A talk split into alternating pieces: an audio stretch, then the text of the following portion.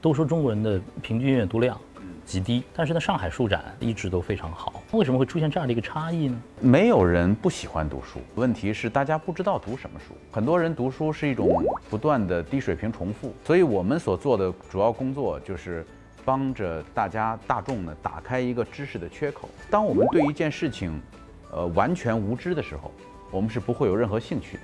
会不会有这么一个情况啊？就是中国人不是不读书，其实我们是在上学的时候把书给读恶心了，然后就没有成为一个学习者。就是我们始终搞错了读书和学习这两个东西之间的关系。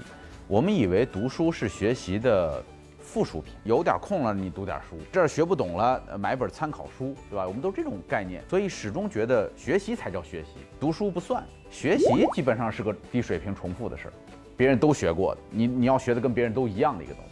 你如果不读书，你只是学那些要考试的东西，那你就是跟大家都差不多嘛。真正让你跟别人不一样的东西，是你选择读的书，啊，你读书的难度有没有不断的提高？你有没有在读书的过程当中不断的破圈儿？其实，在很多的呃阅读者当中，会有这样的一个惯性，其实都是自我求证了，对只是在自己熟悉的那个领域不断的去求证自己的知识。哎呦，我见过很多人读书，就是他说这书写很好，啊，然后你说为什么？我想的一样，对，这书跟我想的一样，这这书把我想的全写出来，那你干嘛读它呢？你就自己想就行了。真正一本好书是说这本书怎么跟我想的都不一样呢？哎，不懂哎，完全不同。这时候你能够谦虚下来，认真的去研究那个书里的内容，你才会大有收获。您把自己是作为一个教育者来定位的吗？还是一个文化的商业从业者？我是个教育者，因为我我前面开场我就讲了，我们的算法不一样，我们不迎合受众的需要。受众说：“樊老师，我就喜欢听你讲亲子类的书，我就不讲。”我觉得这够了，几十本了还还解决不了你的问题，那肯定不是书的问题，那是你的问题。多读几遍，好好去应用。教育的特点是什么？哈，孔子根本不知道他的学生能长成什么样，这就是教育的特点。孔子只能够随缘度化。呃，你你来说这个，我跟你说这个；你来说那个，我跟你说那个。然后我介绍你们读好的书，完了，接下来长成什么样，那是你们的事儿。所有的教育都是这个。学校的教育往往和一个人成为一个终身的学习者是相反的。对，社会、家庭能够做些什么？家长的影响永远都大于学校的影响。我小时候，我们那个学校的老师很暴力，经常打我们，拿拿板擦哇扔过来砸我们的头，但是我们没有为此而抑郁痛苦。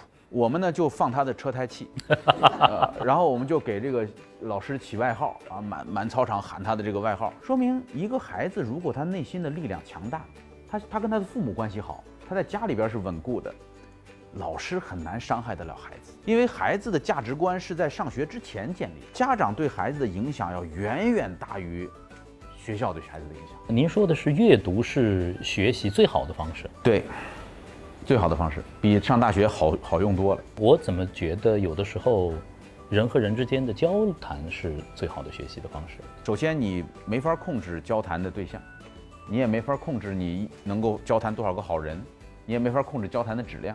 但是，经典的好书更靠谱，我把每一次阅读也当做一次交谈。这很好，这就是交流嘛。对，有一本书叫《反脆弱》，有机会你可以听一下，那书很有意思。塔勒布讲的，说哈佛啊，觉得他们教了很多人才，其实错了。哈佛呢叫做教小鸟飞翔，本来就能飞，本来就飞挺好的，然后你非得假装你教它。最重要的是提供了一个学习的环境，你让这群人在一起互动，这群人跟教授互动，这群人去这个读书。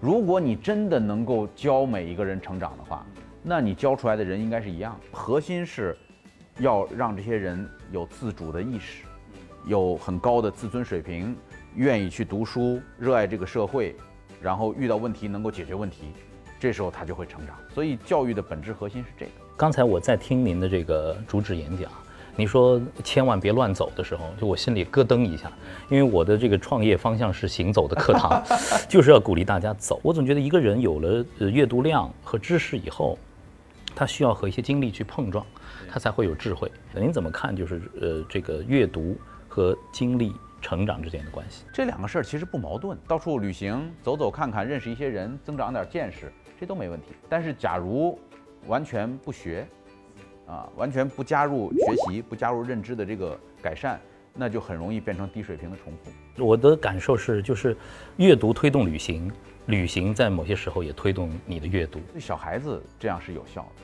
小孩子他早早点走一走，看一看，世界变得更大了，帮他树立一个美好的愿景。父母能够给孩子做的最好的事儿，就是让他知道这个世界上有很多很美好的选择和可能性。非常有启发啊！来，呃，谢谢谢谢樊东老师，谢谢谢谢谢谢谢谢谢谢。